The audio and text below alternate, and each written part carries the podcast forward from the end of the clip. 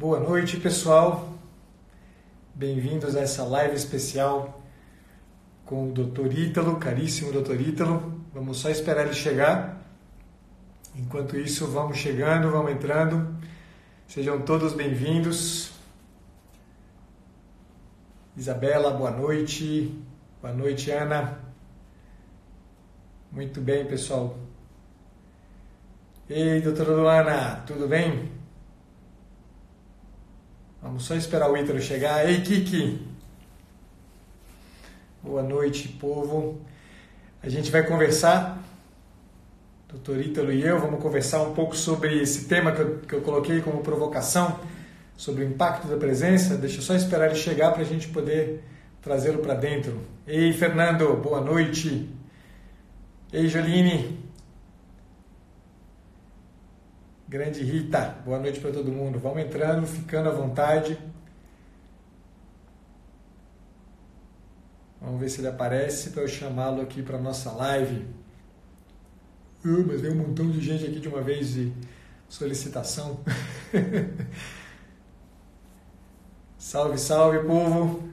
E Ellen. Muito bem, povo. Eu não vou ficar enrolando vocês enquanto o doutor Ítalo não chega, porque não vale a pena. A gente vai esperar ele chegar para a gente começar a conversar mesmo. Ei, Hugo, boa noite. Boa noite para todo mundo que vai entrando aí. Vamos ficando à vontade. Teve gente que falou que ia estourar pipoca. Ei, Henrique, boa noite, cara. Tegner, meu querido. Vamos ver se ele chega aí, doutor Ítalo, cadê o senhor? Muito bem, vamos entrando, vamos ficando.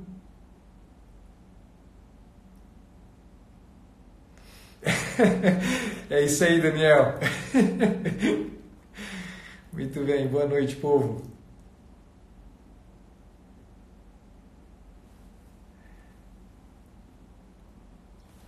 Povo, enquanto o doutor Ítalo não chega, deixa eu só fazer aí alguns, dar uns avisos. Às terças-feiras eu costumo fazer a live sobre ser homem. Essa live de hoje dá para imaginar a razão que nós temos para não fazê-la, mas não se preocupem que logo, logo a gente coloca tudo no lugar. Ontem, na live literária, infelizmente eu fui pego pela falta de sinal da NET, então tivemos que interromper e não consegui retomar. Fiquei até quase 11 horas da noite sem sinal da NET e na minha casa não pega quase nem sinal de celular, quando muito vai pegar de 4G. Então foi por isso que tivemos que interromper a live no meio do caminho, mas eu prometo a vocês que na próxima semana eu recomeço. Opa, doutor Ítalo chegou. Espera aí, Ítalo, deixa eu te chamar. E pronto.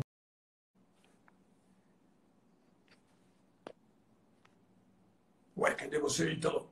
Ah, entrou. Salve, Ítalo! Tudo bem? E aí, como é que tá? Cara. Tranquilo? Tudo bem, graças a Deus. Nossa, que bom. Que alegria. Tô gostando de acreditar. Porra, mas que alegria estar aqui nessa live agora. Puxa vida. Que alegria, que alegria, que alegria. Fiquei muito feliz. Inveja só que eu não posso fumar aqui porque eu estou usando a sala de uma colega, porque senão eu estava junto. Ah, fuma aí, depois paga a multa. Ó, erro grave, porque eu ia... Acabei de chegar em casa nesse segundo. Eita. Senão eu ia ter ido lá no meu armáriozinho, pegado meus cachimbos para te mostrar, Paulo. Só para fazer inveja. Eu tenho... Vai ter uma oportunidade para que isso aconteça.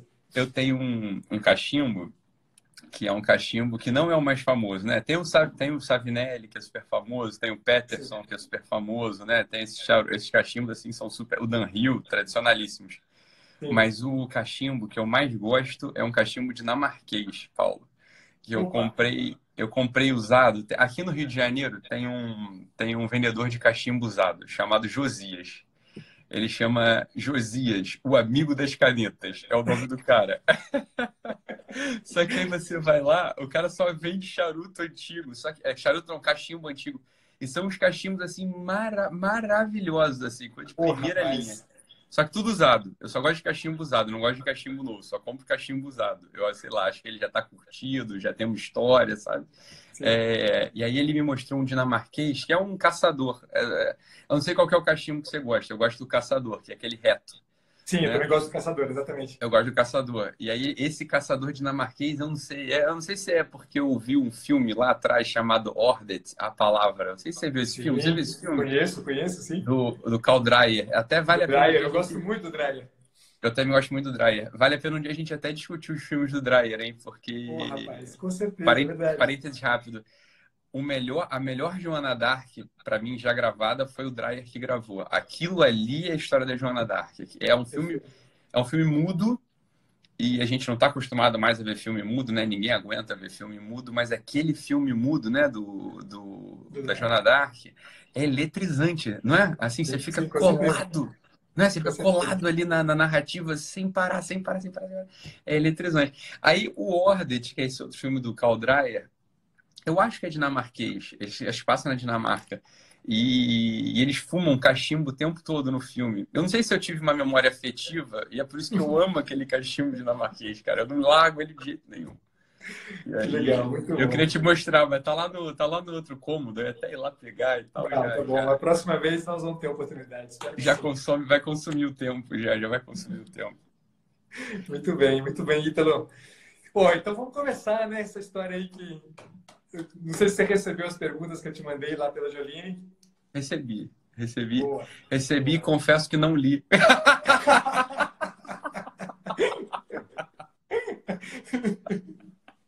Mas eu li o texto. Tá, mas eu li o texto do Dom Giussani, cara. Grande, que bom. Então tá, estamos no rumo. Eram 11 paginazinhas também o texto, sim. Né? Era um texto... E tem uma coisa... A gente já falou disso uma vez, né, Pacheco? Eu acho que talvez até daí venha uma grande afinidade entre nós dois, que é o próprio Dom Giussani. Eu, quando leio os textos do Giussani, eu tenho uma afinidade enorme com aquilo ali. Eu sei do que ele está falando. Eu consigo completar as frases dele. É muito interessante, assim. É uma, quase que uma irmandade de espírito, uma filiação espiritual quase, apesar de eu não ser tchelino, né? Eu não sou do Comunhão e Libertação. Sim. Mas tenho muitos amigos, amo as pessoas do Comunhão e Libertação, amo de paixão, né? Então, sei lá, o Braco, o Riba, a Elise, o Ramon, são pessoas que eu tenho o maior carinho do mundo, assim, amo. Nesse último curso em Brasília, tinha uma tchelina lá. E aí, tá bom. E a gente vai lá conversando e tal. Eu amo o pessoal do Comunhão e Libertação e, sobretudo, o Dom Giussani, né? O Riba, que é um grande amigo meu, José Ribamar, aqui do Rio de Janeiro. Grande amigo. Quem me diria que você é amigo do Riba? Porra, mas eu amo o Riba. O Riba, ele tem uma coisa engraçada. O Riba, ele acha que eu não gosto dele. Mas ele sabe que eu amo ele. Mas ele é um tipo, é sentimental. E aí ele acha que quando eu não respondo, aí ele fica... Ele é manauara, essa é a grande questão. Ele é manauara. São todos assim. Ó, parênteses rápido aqui sobre mentira, tá? Ribamar, uma vez, foi para Manaus e aí me trouxe uns filés de tambacu, sei lá, aqueles peixes de lá dele, assim. Aquelas coisas maravilhosas, né? Ele me trouxe 5 quilos de peixe. Pacheco, 5 quilos, assim, 5 quilos de posta perfeita. E aí ele me deu, eu feliz da vida, falei, puta, vou botar isso na brasa, vai ficar uma delícia, vou comer, vai ser uma maravilha. Eu tive uma pneumonia nessa época. E aí eu me enrolei, rapaz, Aí chega o Ribamar, me pergunta, né, na outra vez que a gente se encontrou, o Riba me pergunta, e aí, Ítalo, e o peixe? Aí eu falei, Riba, eu tenho uma péssima notícia para te dar. E o Riba tava meio doido, assim, ele tava achando que eu ia me mudar para São Paulo e a gente ia ficar sem se encontrar. E aí ele falou assim, você vai se mudar para São Paulo, a gente não vai mais se ver, né? Assim, achou que fosse a pior coisa do mundo. Aí eu falei, não, Riba, não. Foi o seguinte, cara, tu me deu o peixe, eu deixei no carro, tava com pneumonia, fui me tratar, esqueci o peixe no carro, estragou tudo. Estragou o peixe que o Riba me deu. Assim, imagina... Um puta trabalho, cara. Ele despachou o peixe, 5 quilos de peixe, ele levou na minha casa o peixe. E aí você vê que a estratégia do pé na porta, mas que foi sem querer, né? Eu não fiz de propósito. Mas assim, ele achou que fosse acontecer uma coisa terrível e era só isso. Ele falou, puta, graças a Deus, foi só isso. Então, tá bom. Foram só 5 quilos de peixe que se perderam. É porque eu acho assim, a gente não tem que mentir para amigo, né? Assim, imagina se eu falar assim, não, pô, o peixe tava uma delícia. Pô, eu não comi o peixe estragou. Eu falei, eu não vou conseguir enganar o Riba aqui. Eu falei, ah, Riba, estragou o peixe, cara, desculpa. E aí o carro ficou empesteado com aquele cheiro de peixe podre. Assim, foi terrível, terrível, terrível. Mas então, enfim, eu tenho um carinho enorme, enorme pelo pessoal da Comunhão e Libertação. Uma coisa assim, e uma afinidade ao Dom Giussani, que é um negócio do outro mundo também. Sim. Eu costumo dizer que, apesar de ter nascido num berço católico, Dom Giussani foi responsável pela minha conversão. Na universidade, eu conheci, né, eu fui de Comunhão e Libertação por muito tempo, e Dom Giussani foi responsável pela minha salvação. Assim. Se hoje eu sou o homem que sou, eu devo profundamente a este homem e a todos aqueles que, por meio dele, eu acabei encontrando. A CL, para mim, foi uma experiência fundamental. Ó, eu tenho algumas lástimas, assim. Eu tenho algumas lástimas, assim, em relação à vida, para falar a verdade. Confessando agora para você aqui, Pacheco, eu sei que a gente não está num divã e nem numa terapia, né? Mas tem algumas coisas, assim, que, de fato... Ó, são duas. Não ter conhecido o Julián Marías... Tá? Porque eu podia ter conhecido o Julián Marías, ele faleceu em 2005. Então eu já estava na cena, intelectual. Eu podia ter pegado um avião e ido para Madrid, eu podia ter ido a uma conferência dele na Argentina, não pude conhecê-lo. E a outra é não ter conhecido Dom Giussani também, que eu poderia ter conhecido Dom Giussani, né? Poderia ter visto pelo menos Dom Giussani. E não vi Dom Giussani. Então são duas lástimas, assim, que, enfim, no céu, se for possível, né? Se a gente conseguir conquistar o céu pelo mérito de Cristo, a gente vai... Eu vou dar um abraço... Vai ser um dos primeiros que eu vou abraçar quando chegar lá, vão ser os dois. Vai ser o Julián Marías e o Dom Giussani. Enfim. Grande, grande. Muito bem. Mas, Ítalo, eu tinha pensado nessa conversa nossa. Tem um monte de temas que, para mim, sim. No fim das contas, a minha vida foi muito marcada, como eu disse, pelo encontro com o Dom Giussani. E, de fato, muito do que eu faço na clínica, eu devo profundamente às coisas que Dom Giussani trouxe para mim como intuição e que, no fim, guiam mesmo e orientam muito do meu trabalho. Né? Graças, inclusive, a um grande professor que marcou minha vida, que eu costumo dizer que é meu pai assim, na psicologia. E o psicólogo que eu sou hoje, eu devo muito a ele, que é o professor Miguel Mahfoud, que foi um filho espiritual de Dom Giussani, viveu com Dom Giussani muito tempo. Qual o nome? Miguel Mahfoud é um psicólogo de São Paulo, mas que vive hoje em Minas e foi meu professor lá em Minas. E um tema que para mim é muito recorrente na clínica, sobretudo, e eu venho insistindo muito, não só com os meus clientes, como também com os supervisionários, é justamente o tema da experiência elementar, né? Quer dizer, que é um conceito muito caro ao Dom Giussani e que eu entendo que eu venho tentando, né, pensando muito nas coisas que você tem trazido como contribuição, todo esse debate sobre as motivações, né, as camadas da personalidade, é algo que eu tenho tentado identificar e buscando, sobretudo no trabalho clínico, né, incentivar uma atenção do cliente a esse fator. Né? Eu tenho pensado que, em alguma medida, a gente pode dizer, e isso eu queria começar a provocar assim, para a gente conversar, eu tenho tentado a pensar, assim, tenho sido tentado a pensar que as motivações que aparecem, né, no desenvolvimento da personalidade, essas motivações de cada uma das camadas da personalidade, elas, na verdade, elas são como se fosse uma superfície, né? Quer dizer, aquilo que aparece mais evidentemente na pessoa.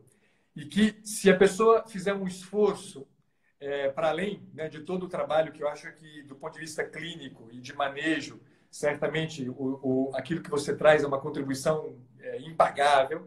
Para além desse trabalho de ir, né, provocando motivações de camadas superiores, eu tenho pensado que talvez se a gente chega à origem destas motivações, a gente também consegue promover um movimento na pessoa, a gente também consegue fazer com que a pessoa dê um passo. Quer dizer, porque eu costumo brincar que é como se as motivações que a gente vê nas camadas é como se fosse a água, né, que brota da terra. Você vê ali a coisa, é o movimento que você vê da pessoa, né? Você está vendo aquilo borbulhando, né? Mas se a gente consegue, né, entender de onde parte isso, né, a fonte de onde vem isso, a gente também consegue empreender um caminho de amadurecimento. Então, eu queria saber se isso faz sentido, se isso está muito longe daquilo que você propõe. O que você pensa disso, Ítalo? Pacheco, eu não sei se você... É porque é muita coisa, né, cara? A gente tem mais o que fazer, né? Essa aqui é a verdade. Então, eu não sei se você tem conseguido dar uma bicada, dar uma olhadinha, assim, nas lives de quinta que eu tenho feito no YouTube. Confesso que não, cara. Porque é muita coisa, né? É muita coisa, assim. São 3 horas também, etc. Eu sei que é uma dificuldade enorme. Vale a pena, de algum modo, ali, porque a gente está tratando de coisas, assim... mais profundas mesmo, assim, tá pegando a raiz de tudo, né? Então, a coisa que eu exponho no curso presencial sobre as 12 camadas, elas são um amarrado inteligível, para a pessoa poder inteligir como se mexer ali dentro, né? Mas tem muita coisa por trás. Só queria fazer duas marcações teóricas aqui, Paulo, até para a gente poder, sei lá, progredir aqui na conversa, que é o seguinte... Me parece, até para quem não sabe, só para... Na verdade, a maior parte das pessoas não sabe do que a gente está falando, eu acho, né? Creio que sim. Acho que vale a pena depois... Vou fazer um resumo vulgar de Dom Giussani e você complementa conforme, né? Conforme tua experiência, conforme, assim, complementar mesmo. Assim. Dom Giussani, ele tem um insight... Dom Giussani, para começar, é um italiano, né? Sim. Italiano que ama pessoas... Né? Assim, é uma coisa que você vê, você assiste os vídeos do Dom, tem vídeo do Dom Giussani, não são, eu confesso que eu não domino italiano, mas me viro, né? Me viro bem ouvindo italiano, mas o italiano do Dom Giussani, sobretudo, é um italiano difícil de ouvir, porque ele tem aquela voz, né? Tem aquela voz. De vez em quando aquelas porquê. Aquela orqueira lá. Então você tem que prestar muita atenção para ouvir o Dom Giussani. Mas nos livros do Dom Giussani está lá, assim, o Dom Giussani tem 2 livros que são, na minha percepção, tem muitos livros, tem muita publicação, o Dom Giussani publicou muita coisa, mas tem 2 livros ali fundamentais de entrada, né? Que um é o óbvio, né? Que é o senso religioso, ponto, é dele que eu acho que a gente precisa falar agora aqui, mas só um adendo, um parênteses, Paulo, não sei qual que é a tua visão sobre ele. Tem um outro livro do Dom Giussani, que é o Porquê a Igreja, que na minha visão, de tudo que eu li, tá? E ó, que eu não li pouca coisa. Aquilo tá entre os tratados de eclesiologia mais altos já escritos. Concordo. Porque Dom Giussani, ele não escreve a partir de um manual de eclesiologia. Perfeito. Ele tá falando, assim, a vivência dele do que é a igreja. E conectado diretamente com aquela percepção fundamental, né, do senso religioso. E aqui, na minha visão, das coisas que eu já estudei, que eu articulei, tem 2 coisas ali, né? O Dom Giussani, o Zubiri, que é um espanhol, e o Lavelle, que é um francês, eles estão falando da mesma coisa quando eles falam de uma certa instalação na realidade. Em que sentido? Como se fosse assim, ó, simplificando maximamente para a audiência, para que depois a gente possa desenvolver. É como se fosse assim, olha, todo ser humano, ele tem... o tato, né? Então, quando você me abraça, Paulo, algo acontece em mim, não é isso? Né? Aquele abraço que a gente deu no curso presencial, o abraço que a gente deu lá no jantar, a gente se abraça e algo acontece, é óbvio que acontece, a gente é afetado naturalmente, né? O abraço, ele abre uma coisa, por quê? Porque o tato, ele é um tipo de sentido, né? Quando a gente, sei lá, é tocado, uma coisa se manifesta dentro da gente. É impossível que o tato não seja presença de algo, né? Quando você me abraça, e você é um sujeito muito carinhoso, muito presente, né? Você, falando você mesmo, você, Paulo, você é muito carinhoso, muito presente, muito bondoso. Então, quando você abraça, quando você me abraça, quando você abraça as pessoas, e creio que essa seja a impressão de muita gente quando recebe um abraço teu, aquilo ali te dá uma presença específica, né? Uma presença do carinho, uma presença da conexão humana.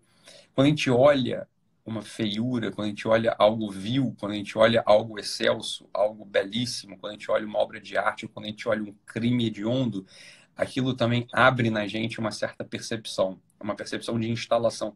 A gente se instala mais na realidade, a gente está vendo alguma coisa acontecer. Mesma coisa quando a gente toma um café, quando a gente come... Acabei de comer um hambúrguer agora, chutei a minha dieta, Paulo, mandei para casa do chapéu, comi um hambúrguer cheio de cheddar, bacon, uma tragédia sem fim. Aquilo ali, eu acabei de comer um negócio desse, tomei ainda por cima uma Coca-Cola, olha que coisa terrível. Mas Aquilo ali é presença de algo, né? Presença assim, de um afago. A Quaresma tá aí vindo amanhã, vamos dar um contraponto, assim, como que é isso? Ó, vou entrar bem na Quaresma, vou me despedir aqui do tempo, né?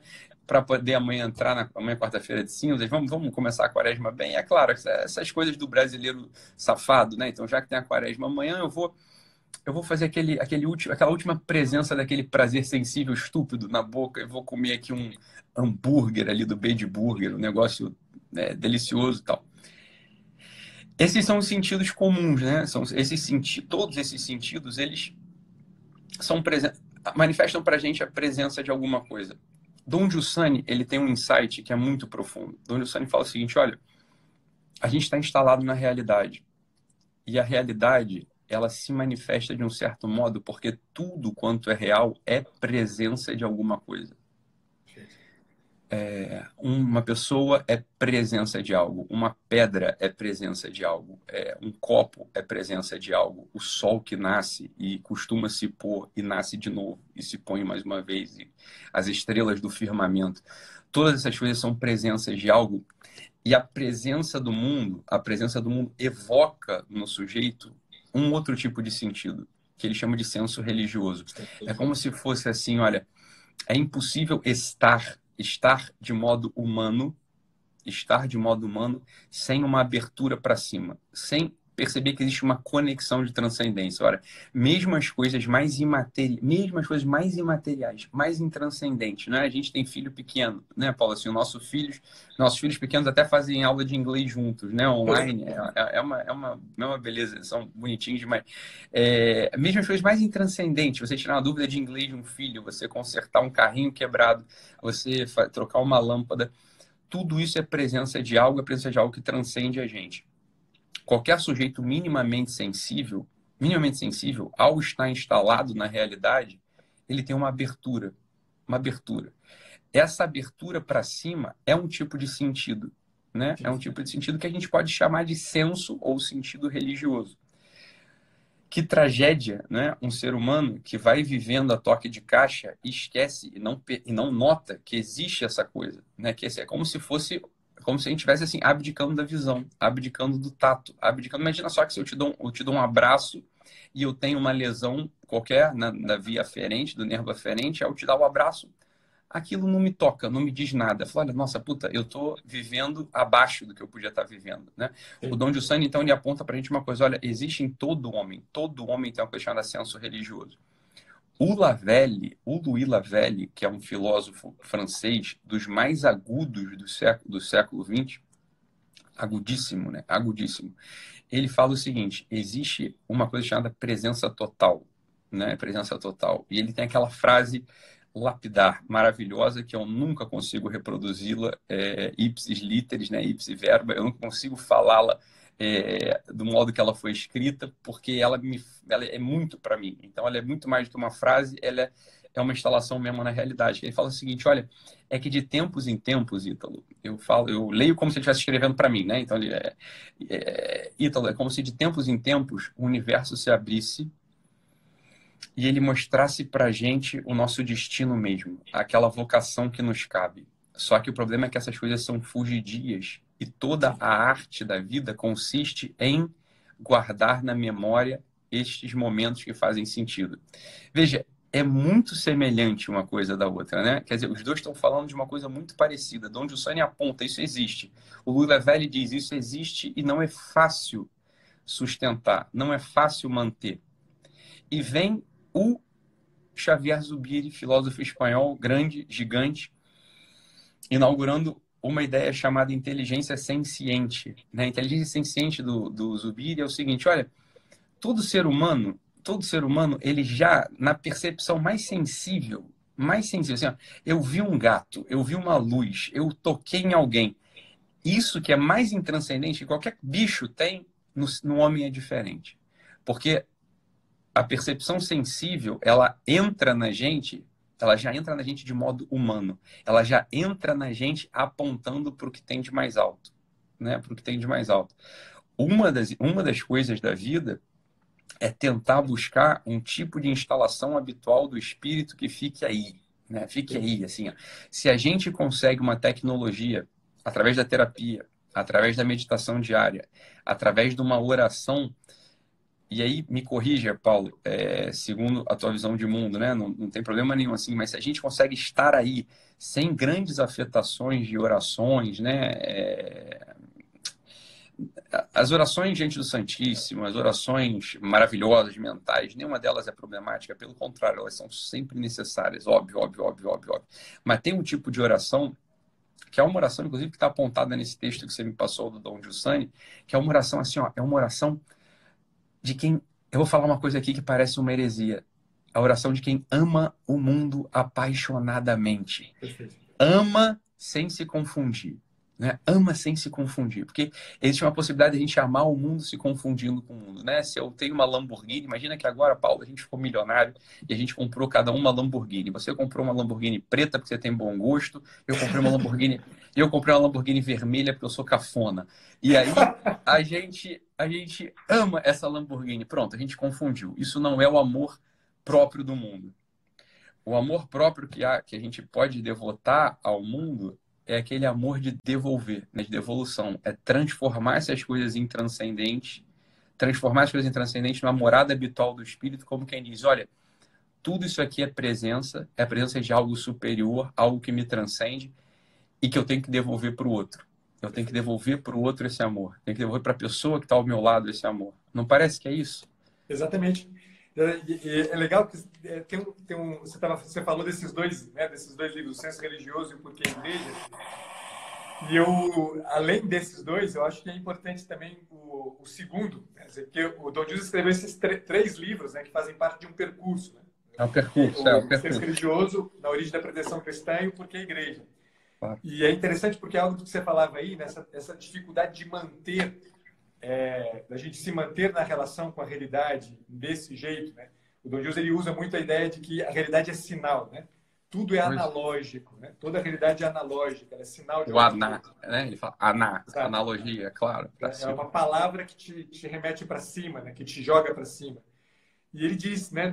Na Origem da Predação Cristã, ele fala essa busca do homem, né? Essa busca do homem por reconhecer, né? Esse sinal, né? De que a presença de que as coisas são sinal precisa justamente daquilo que é o movimento que já em Platão já estava previsto, né? Quando ele dizia que a razão do homem é como um barquinho, né? Que ao tentar atravessar as colunas de Hércules se estrepa, né? A gente precisa entender que certas coisas é só a revelação de um Deus que é capaz de sustentar. É isso que na Origem da Pretensão Cristã aparece como exatamente a revelação, né? A gente precisa, para justamente fazer valer essa forma de relação com a realidade, tá aberto também para a revelação dessa presença, né? Para a revelação desse sinal. E aí, porque a igreja aparece como uma coisa fundamental. Inclusive, é muito interessante porque traz à tona aqui o próprio conceito de presença, tal como eu estava pensando, né, em propor, que justamente isso que você vem insistentemente trazendo para a gente, quer dizer, o lugar que a presença tem para que a gente possa, né, amadurecer. A igreja é, né, presença dessa revelação. Né? Ela se torna um espaço onde essa revelação se torna presente. E, de certa maneira, isso revela também algo da atitude que a gente precisa assumir. Né? A relação com o outro precisa ser uma relação assim também. Né? A gente precisa ter... O Dom Giussani, ele usa ele tem uma expressão que eu gosto muito, quando ele fala... Ele define presença. Ele diz que a presença é uma pessoa plenamente envolvida com o sentido do mundo e da vida. Ora, seja... ora. Ah.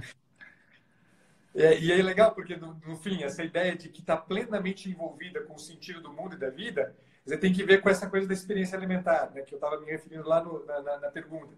Porque a experiência alimentar é o quê? Né, segundo Dom Giussani, a experiência alimentar é justamente dizer, essa coisa nuclear, estrutural, né? Dizer, que é como se fosse o miolo da pessoa humana, que é essa urgência de que a vida seja carregada de sentido, de que no impacto com as coisas não sejam usadas, que as coisas não sejam usadas inadequadamente. Né? Ele usa uma imagem, né? É como um cachorro que coça as costas na roda de uma Lamborghini. Né? É, exato. A gente não pode fazer isso com a realidade, a gente não pode usar a realidade, a gente não pode usar as pessoas, né? A gente precisa saber o que a gente está fazendo, mas para que isso, a gente possa ter uma relação adequada com o real, a gente precisa partir na relação com o real justamente disso que ele chama de experiência alimentar, desse miolo da nossa, né? Dessa estrutura da gente, que é o senso religioso, que é essa urgência de que as coisas não fiquem apenas no achatado, né? Vistas apenas numa perspectiva bidimensional e achatada da vida. E, no fim das contas, né, o homem, a mulher, a pessoa que é uma presença é alguém que está profundamente... vive profundamente essa urgência, né, de sentido do mundo e da vida. Está envolvida profundamente com essa urgência, né, de que a vida tenha sentido, que o mundo tenha sentido. Dizer, isso aqui muda, efetivamente. Alguém que esbarra com uma pessoa como essa, mas é evidentemente é atropelado, né? Atropelado de uma forma muito positiva. Né? E por isso eu acho que, não sei, né? Eu posso estar muito enganado, mas eu acho que se a gente aprende a reconhecer na gente essa urgência, que se faz oração, né? Como você mesmo descreveu, que é genial, porque é exatamente isso. Né? O Dom Giussani ele diz que a oração é ser mendicante, né? É estar na realidade como mendicante, né? Mendicante de sentido, né? Alguém que precisa que a vida faça sentido, que o mundo seja sentido. Quer dizer, não é que eu tenho que me arrancar do mundo, né? Quer dizer, não, eu tenho que me introduzir profundamente no mundo e mendicar, falar, pelo amor de Deus, mostra esse sentido, né? Fala, se revela para mim, porque senão eu não vou conseguir viver, né? A gente precisa fazer essa experiência de fato, né? Quer dizer, e essa é uma experiência que a gente só faz quando a gente vê alguém que se relaciona com a vida assim, né? Quer dizer, essa foi a grandeza de Dom Giussani na minha vida, foi isso, né? Quer dizer, esbarrar com aqueles olhos era esbarrar com os olhos de alguém que não consegue olhar para a vida se não encontrar os traços da suprema beleza escondidos ali, né? Quer dizer, e revelados ali. Quer dizer, isso aqui é um troço que é gigante, então não sei se... eu acho que isso está ao alcance da gente, né? Desde que a gente se dê conta de que esse desejo nosso de afeto, né? Por exemplo, do quarta camada, né? Essa coisa, essa necessidade de que, né, todo mundo corresponda, né, aos nossos anseios de afeto, né? Se a gente começa a se dar conta de que esse anseio de afeto não é um anseio pela resposta do meu chefe, da minha namorada, do meu marido, mas é a resposta por um amor, né? É a urgência de um amor que seja, de fato, um amor constitutivo, né? Que me estabiliza, que me coloca no eixo, né? Isso é senso religioso, né? Isso é experiência alimentar. Pois então, a quarta camada, né, até o modo como a gente vulgarmente fala da quarta camada, né, ela tem uma acepção muito negativa para uma parte da gente. Virou até xingamento, né? Paulo, hoje você está muito quarta camada. Você está muito quarta camada. Assim, é uma bobeira. É uma bobeira. Porque a quarta camada, ela faz parte de um itinerário. Faz parte do itinerário do amor. Sim. E faz parte do itinerário da conquista do eu. De um eu, de fato, pessoal. Porque só uma pessoa pode se relacionar com outra pessoa, né? Então, é claro que a quarta camada, ela é absolutamente necessária no processo, no itinerário do amadurecimento. É óbvio, é isso que você está falando. A quarta camada, no final, ela aponta para o desejo de um amor, né? Um amor amplo, transcendente, que é para mais do que a gente, né? E que a gente entrega para mais do que só para o nosso peito também. Então, não tenham medo de estar presos na quarta camada, no sentido de que a quarta camada ela pode ser uma escola de amor. Você não vai ficar ali muito tempo, né? Não pode ficar ali muito tempo, porque senão vira um amor pequeno, né? Um amor pequeno, no final das contas. Um amor que vai te fazer sofrer porque é pequeno e porque é preso em si. O amor, ele é extrínseco. Isso a gente sabe. O Dom Giussani, ele tem uma coisa, e aí eu já não sei. Isso eu não sei, não tenho dados. Eu não sei se os títulos dos livros do Dom Giussani foi ele mesmo quem sugeriu ou se é coisa do editor, porque a gente escreve livro às vezes. A gente escreve livro, a gente sabe que metem um bedelho nos nossos títulos, né? Então, você nunca sabe bem se... Mas creio que foi ele que deu o título dos livros dele, né? Sobretudo no percurso, certamente... Os percursos são dele mesmo, certamente. Certamente nos livros do percurso, certamente são dele. Eu acho tão agudo, Paulo, mas tão agudo o título do segundo livro, né? Que assim, olha, ele não fala assim, na origem da moralidade cristã, na origem da verdade cristã, na origem do ser cristã. Ele fala uma coisa que é para mim e para você. Ele fala uma coisa, o modo como ele localiza a pretensão cristã. Como quem diz assim, ó, isso aqui é um apontamento, é uma conquista sucessiva do amor. Né? Assim, existe uma pretensão cristã que toca cada um de nós se instalar e descobrir e entregar.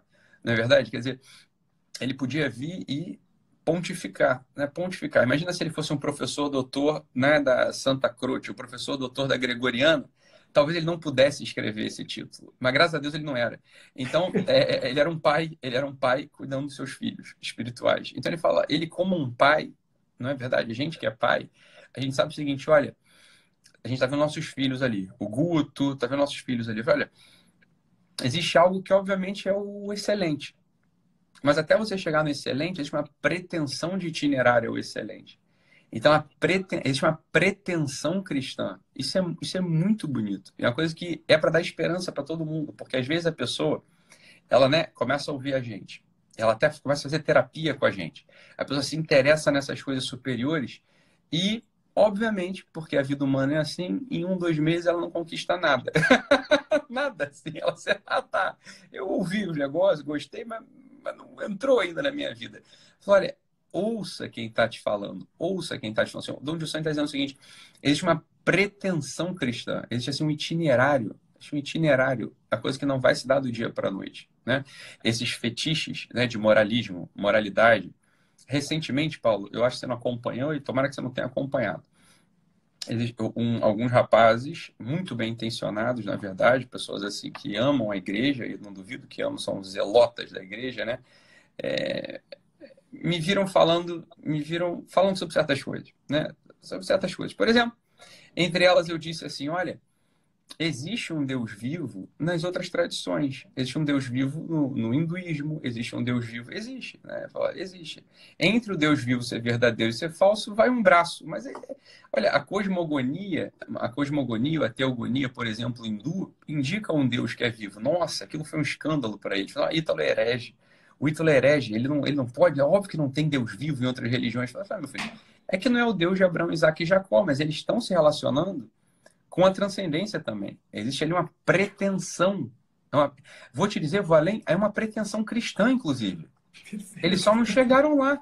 Você está entendendo? É uma pretensão cristã. Porque, olha só, se você está olhando para um Deus que aponta para o amor, que aponta para uma certa moralidade, é uma pretensão cristã. O que falta nessa pretensão? Ora... falta o terceiro volume do itinerário, do percurso, né? Falta aquilo que a igreja tem para dar. E aí é uma coisa que a gente não pode ter preconceito, que no nosso tempo pode haver um preconceito, né? O que a igreja dá para a gente, né? Em primeiro lugar, a gente tem que dar para a igreja, mas o que a igreja dá para a gente? A igreja dá para a gente uma coisa que é fundamental para que a gente possa sustentar nesse mundo, que é o pão que vem do céu, é um alimento, né? É o sinal sensível da graça. Isso é coisa da igreja. Isso é a igreja que... a igreja ela é responsável por esse depósito e distribui de modo absolutamente... olha, eu vou dizer absolutamente injusto, eu diria. Absolutamente injusto ela distribui isso. Por que injusto? Porque ela distribui para o santo e para o pecador, para o criminoso, para o marginal, para o impenitente, para o sujeito que é um trapaceiro. Isso é a grande maravilha da igreja. E quando... de fato, uma pessoa um pouco mais sensível, quando olha os ataques que a igreja sofre, a gente se dói, porque estão falando de outra coisa, não estão falando da igreja. A igreja ela é uma mãe mesmo, é uma mãe. Né? Como é que uma mãe faz? Bem, teu filho acabou de quebrar a porra de um vaso que ela mandou 1000 vezes o moleque não quebrar a porra do... Não joga bola em casa, criatura, não joga bola em casa. O viado jogou bola, quebrou a porra do vaso. É claro que a mãe vai brigar. Vai passar 15 minutos, o moleque continua sendo o filho amado. e vai receber comida, vai receber amor, vai continuar indo pro colégio, a mãe vai pagar o colégio, a mãe vai querer o melhor para ele. Não é essa a mesma natureza da igreja? Essa é a mesma natureza da igreja. Sim. A igreja é uma maravilha no nosso tempo. É uma maravilha. Isso sem nenhum tipo de apologia. Eu não estou falando apologia nenhuma, eu estou fazendo uma análise científica de como a coisa funciona. Né? Sim. O que é a graça? O que é a graça? Ora, a graça... Bem, não é aula de teologia aqui, pelo amor de Deus. Mas, ó, mas o sacramento, o que é a porra do sacramento? O sacramento é o seguinte, meu filho, a gente precisa de alimento espiritual. O alimento espiritual vem através dos sacramentos. É uma bobeira, né? É uma tolice não frequentar os sacramentos, mesmo para o sujeito que não é religioso. O sujeito que não é religioso, se ele é minimamente razoável, ele vai fazer o seguinte, olha, gente, tem o Ícaro, tem o Paulo Pacheco, tem o Ítalo, né? Tem o Thiago Amor, tem esse pessoal todo muito legal, pessoal bom, né? Pessoal que a gente gosta, pessoal que fala coisa com coisa, o pessoal que, né? Que, sei lá, o pessoal que faz a diferença na vida dos outros. O que esses putos têm de diferente? Não é uma pergunta razoável que deveriam fazer? Olha, eu vou te dizer o que as pessoas têm de diferente. As pessoas, elas não são trouxas. A gente não é muito trouxa. A gente fala o seguinte, ó, eu tenho a notícia de que há algo estruturante para a personalidade humana, algo estruturante na biografia humana, que é a graça que desce do céu. Que porra é a graça que desce do céu? É a presença do ser em ato puro. Né? A presença sensível do ser em ato puro que está aqui te alimentando. Então, ora, qual que é todo o desejo da vida humana? Todo desejo da vida humana é você formar uma personalidade que possa dizer, ao final das contas, eu amei, eu sou, né? Eu traí, eu me perdi, mas pude amar, O alimento para que a gente possa, conquistar esse eu, ele vem de quem? Ele vem daquele sujeito que declarou lá atrás, e quando dizem o seguinte, isso é uma visão minha, Paulo, aí a gente pode entrar num debate infinito aqui, né? Porque falam o seguinte, olha, toda a filosofia é uma nota de rodapé a Platão, né? O Hegel falou isso e todo mundo falou isso. Eu vou ser um pouco, né, ousado. Posso ou não? Pode. Eu já até sei. Toda filosofia é uma nota de rodapé a uma frase escutada por Moisés, na qual Deus diz, eu sou o eu sou. Daí vem toda a filosofia. Toda a filosofia vem daí. Toda a filosofia é uma nota de rodapé, a presença do ser em ato puro. Ora, se o eu sou é aquele sujeito maximamente particularizado. É, ele fala eu. Só ele fala eu em ato. Só ele fala eu. Ele é o exemplo pra gente, né? O que é uma vida... Não sei se você concorda com isso, mas o que é uma vida lograda? O que é uma vida lograda? O que é uma vida, assim, conquistada? O que é uma vida... Quando a gente chega no leito de morte, supondo que a gente tenha a graça, né, de estar consciente no leito de morte, qual que é o desejo de qualquer ser humano? É falar assim, olha, olhando para trás... Fui eu mesmo que vivi, né? Eu vivi, eu amei, eu traí, né? Eu me arrependi, eu perdi, eu conquistei, eu me dei, não é isso?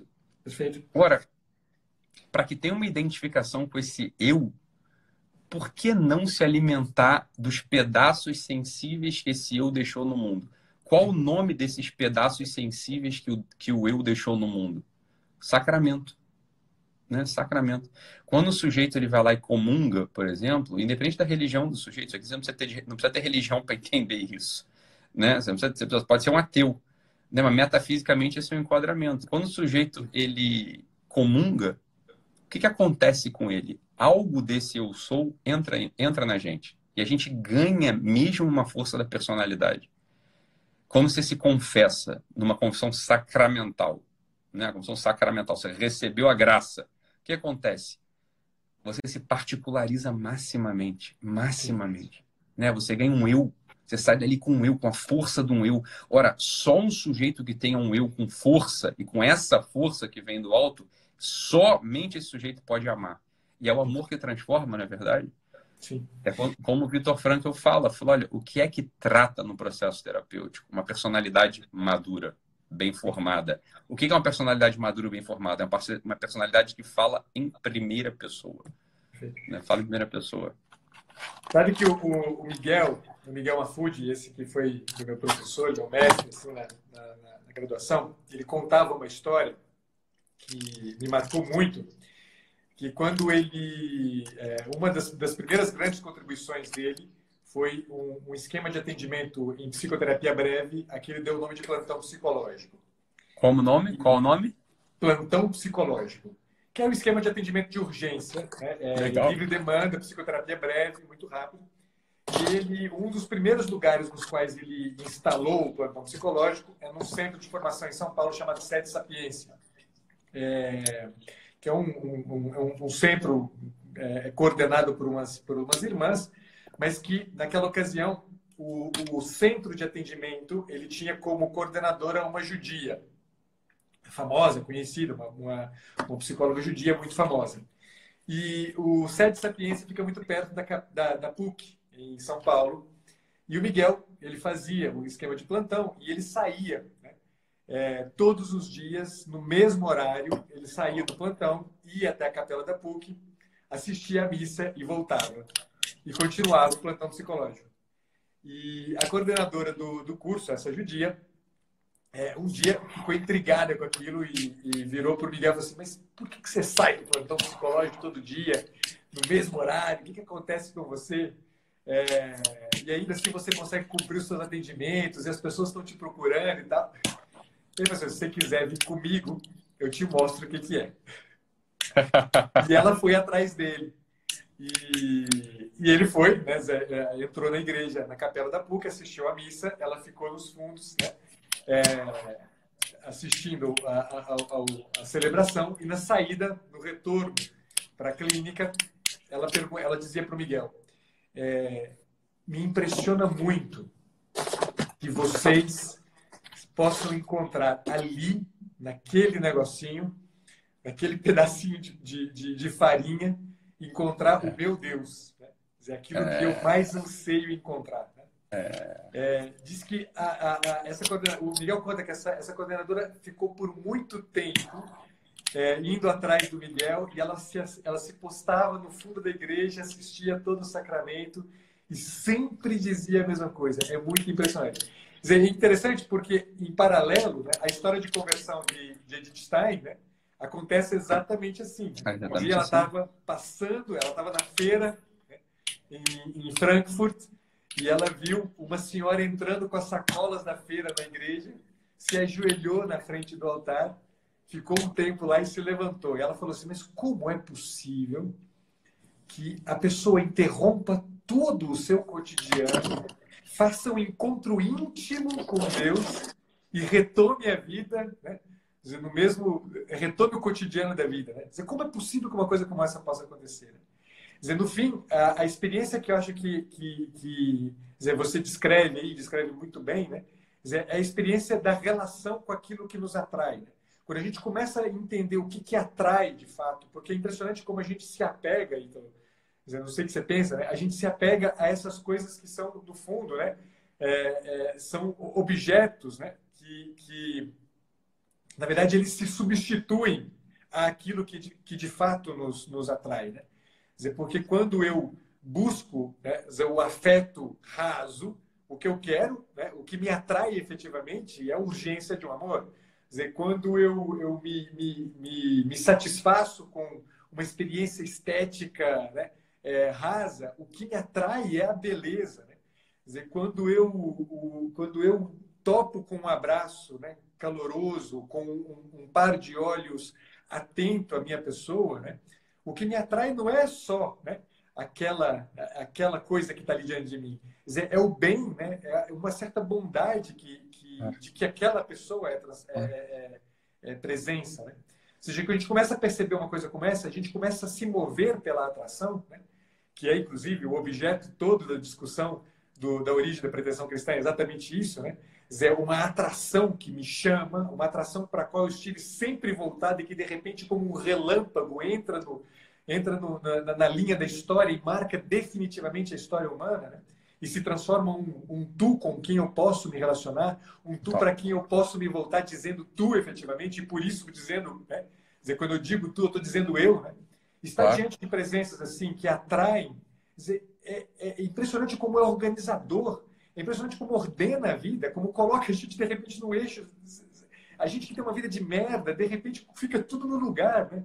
Quer dizer, uma vez eu me lembro de você dizendo, acho que no primeiro curso que eu assisti, seu primeiríssimo curso de todos, você dizendo que teve a graça na vida de encontrar muita gente boa, né? E vira e mexe, essa é uma coisa que eu sempre digo, assim, meu pai, uma coisa que eu aprendi com meu pai, assim, meu pai era um homem muito grato. Gratidão era uma coisa que estava sempre muito presente, né, claro, no meu pai, assim, ele sempre dizia obrigado para as coisas e tal. E a coisa do relacionamento com as pessoas era me espantava, como meu pai era uma pessoa para quem as pessoas importavam, né? Então, ele... com meu pai eu aprendi muito isso, assim, de estar diante das pessoas tentando encontrar aquilo de atraente nelas, né? E no fim, né, é muito engraçado, né? Engraçado no sentido de graça mesmo, né?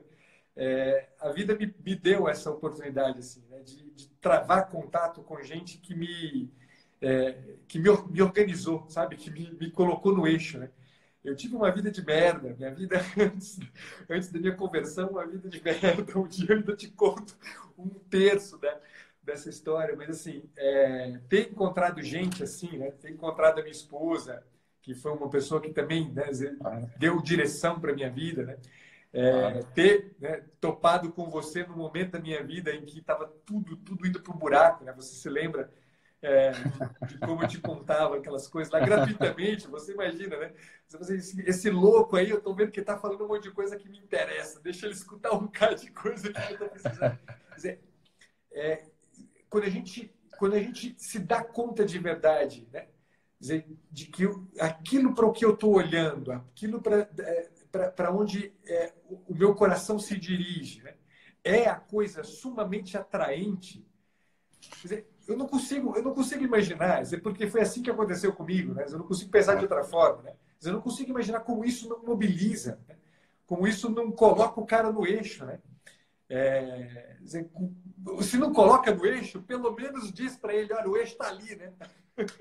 Eu acho que está ali, né? Vem atrás de mim, vem atrás de mim, vem e me segue, né? Você vai ver para que eu estou fazendo, né? Como o Miguel fez com a Raquel, né? Vem, me segue, você vai ver. O Giussani dizia, esse é o método cristão, né? Desde sempre esse foi o método cristão. Bem sempre, então, né? Então essa é uma coisa, Paulo, que eu não sei se você vai concordar também, mas miseravelmente, e é com uma dor, uma dor genuína, uma dor genuína mesmo, assim. A religião de uns tempos para cá, eu falo da religião porque a gente está falando um pouco disso também, apesar da gente não... A gente